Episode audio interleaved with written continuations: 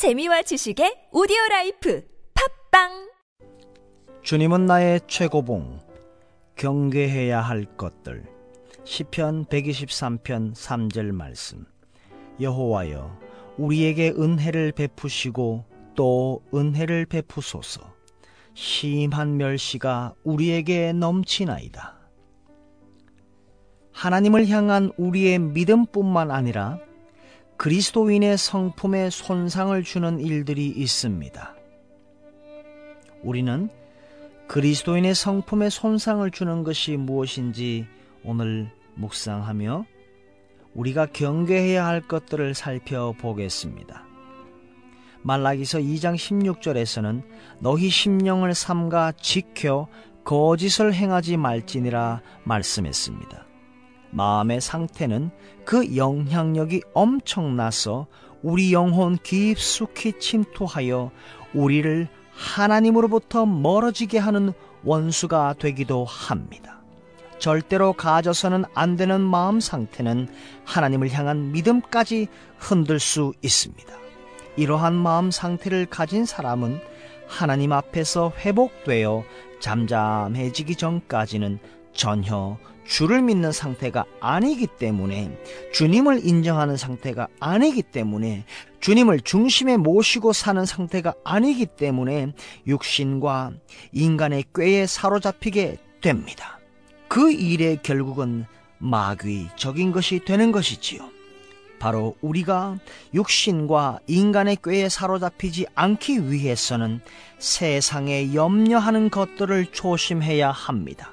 염려할 일들도 조심해야 하지만 염려하는 마음도 조심하고 염려하는 표현, 바로 그 말도 조심해야 합니다. 염려는 우리 영혼의 못된 성향을 만들기 때문입니다. 사소한 염려들이 하나님으로부터 우리의 관심을 얼마나 멀어지게 하는지 모릅니다. 삶의 염려에 빠져들지 않도록 염려를 거부하십시오.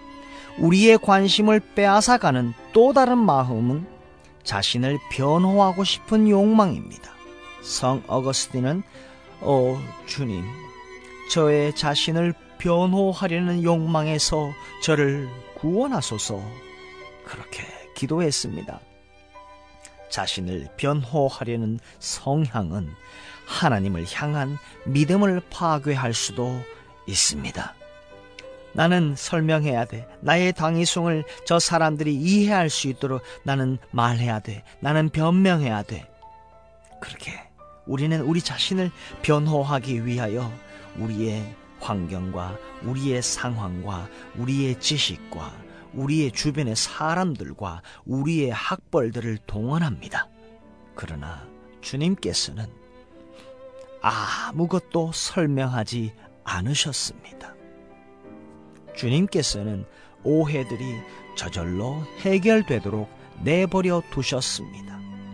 다른 사람들이 영적으로 성장하지 않는 것을 분별한 후에는 그 분별을 비난으로 바꾸면 하나님과의 교제가 차단됩니다.